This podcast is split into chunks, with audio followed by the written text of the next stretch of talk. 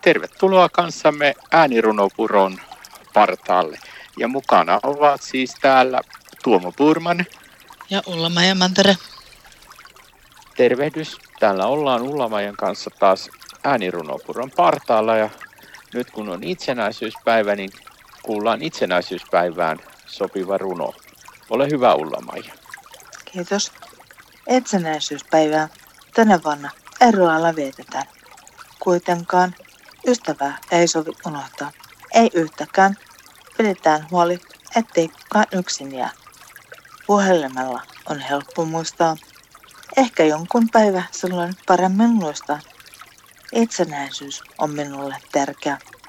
Ja vaikka nyt turvallisuudessa on ehkä paljonkin järkeä, tämäkin vielä kestetään.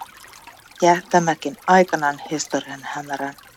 Mutta nyt juhlitaan kukin omalla tavallaan. On meillä vielä oma isänmaa, josta ylpeäkin olla saa. Ja hyvää itsenäisyyspäivää kaikille ja kiitos Ulla ja hienosta runosta. Näin vietit kanssamme hetken aikaa äänirunopuron partaalla. Ja mukana olivat Tuomo Purman ja Ulla Mantere.